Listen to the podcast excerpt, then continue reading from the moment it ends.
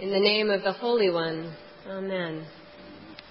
But will God indeed dwell on earth? This is Solomon's question today in our first reading from 3,000 years ago.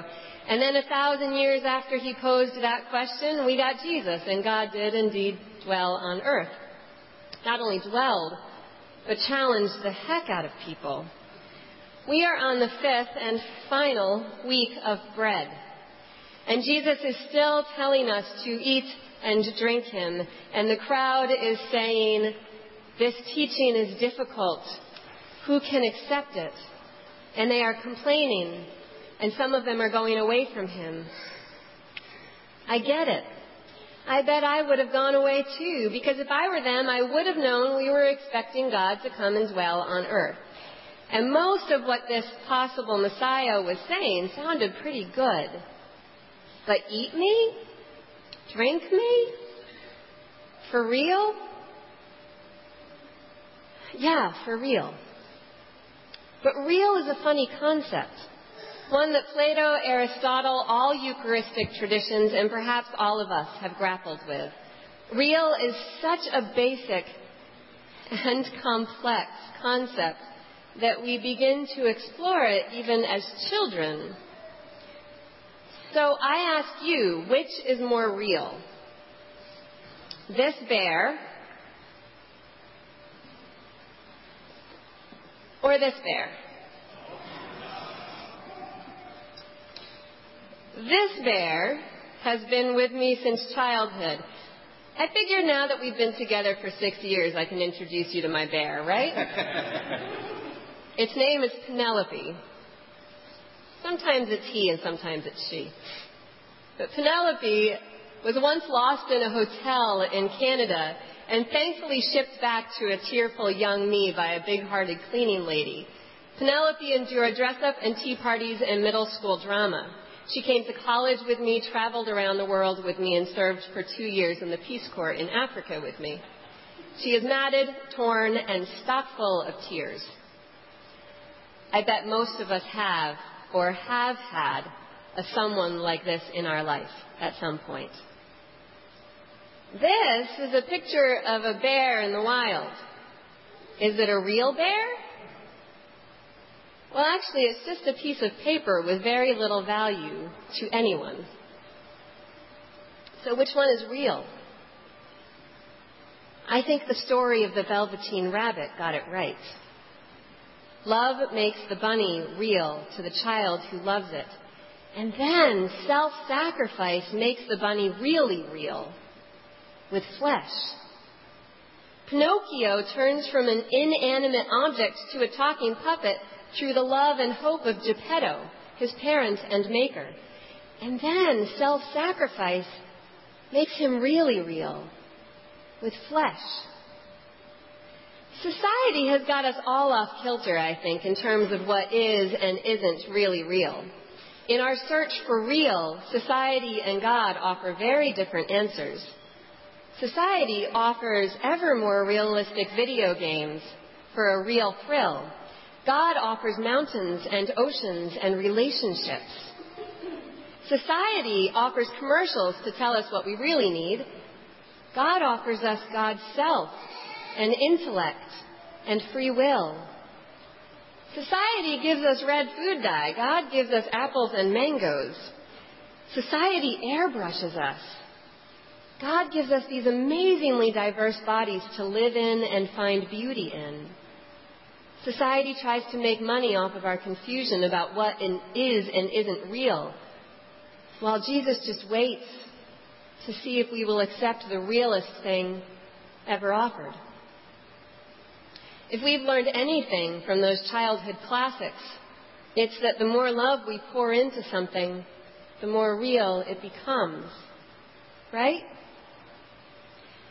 And we have a God who poured love into us by pouring God's self into a manger to walk with us. Jesus poured love into us when he taught us how to love one another better. And then he went a step further knowing that He was the purest, fullest expression of divine love available to us, He offered to pour Himself into us. in bread, in wine.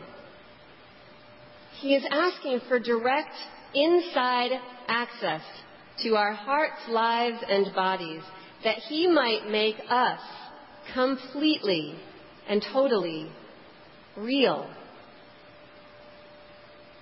And as for the bread and wine, well, it's sitting on a table back there right now. It's just bread and wine at the moment.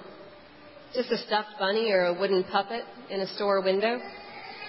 But soon we will bring it forward and we will proclaim our love for God by telling God what we know to be real about the great love story between us and our Creator, between us and our Redeemer. And we will ask the Holy Spirit to pour God's real love into these inanimate objects. God's love as the body and blood of Jesus Christ will then live in the cells that make up the bread, in the molecules of wine. It is still bread. It is still wine. But it is now the beloved stuffed bunny or bear or puppet, even better, even more real if you can imagine that. It becomes real in a way that our human minds cannot fully understand or make sense of. It's a mystery. But then, then, when it enters our bodies, it becomes really real with flesh, our flesh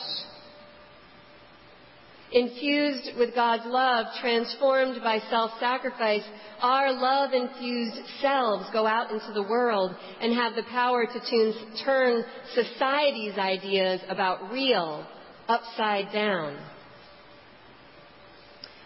Now, because we are a sacramental church, we have a number of beautiful ways to pour God's real love into us, and one is through the sacrament of baptism. We are blessed this morning to have Max here with us for his baptism. In it, we will ask God to fill a bowl of water molecules with really big love. And then we will put that water on Max's. We will take love infused oil and put it on his forehead. We will take love infused fire and offer Max the light of Christ.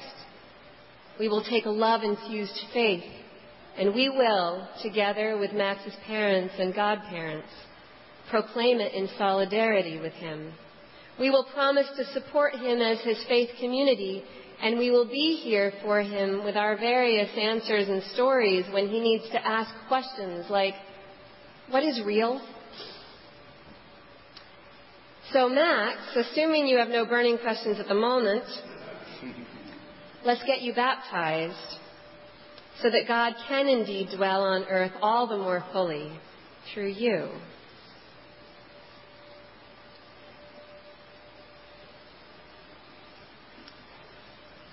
As Max and his parents and godparents come forward right now, I want to give you all a little bit of a heads up that we're doing baptism differently today.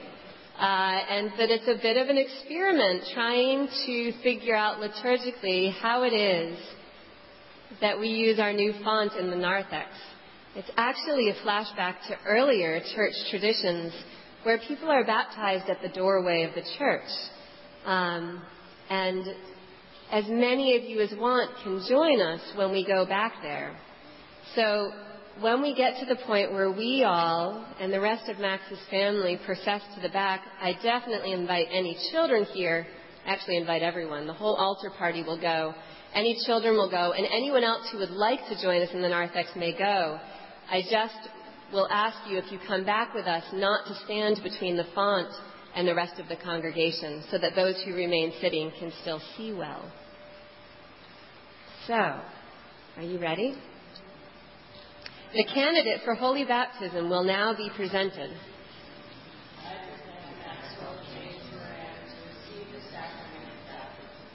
Will you be responsible for seeing that the child you present is brought up in the Christian faith and life? Will you, by your prayer and witness, help this child to grow into the full stature of Christ? Do you renounce Satan and all the spiritual forces of wickedness that rebel against God? Do you renounce the evil powers of this world which corrupt and destroy the creatures of God? Do you renounce all sinful desires that draw you from the love of God? Do you turn to Jesus Christ and accept Him as your Savior? Do you put your whole trust in His grace and love?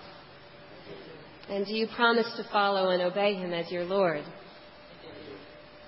You all need to stand because I have a question for you. It's a big one.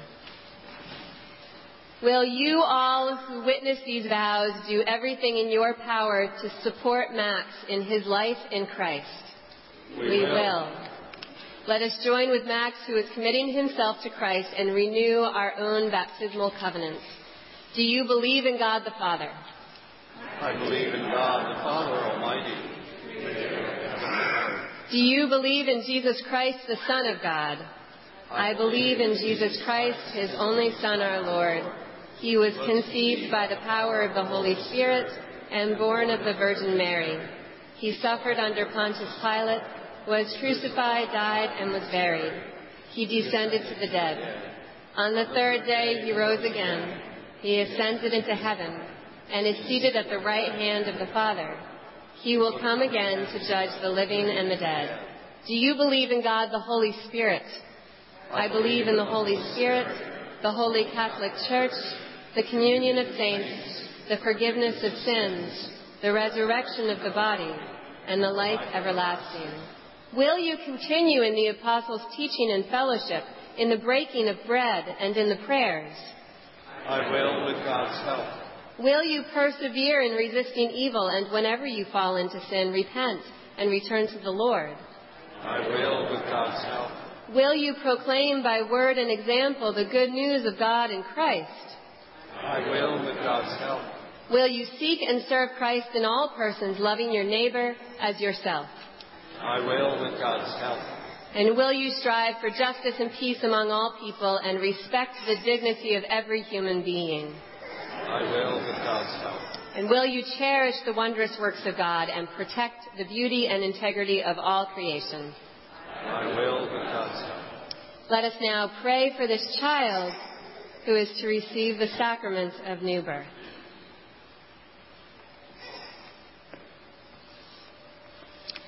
Deliver him, O Lord, from the way of sin and death. Lord, hear our prayer. Open his heart to your grace and truth. Lord, hear our prayer. Fill him with your holy and life giving spirit. Lord, hear our prayer. Keep him in the faith and communion of your holy church. Lord, hear our prayer. Teach him to love others in the power of the Spirit. Lord, hear our prayer. Send him into the world in witness to your love. Lord, hear our prayer. Bring him to the fullness of your peace and glory. Lord, hear our prayer.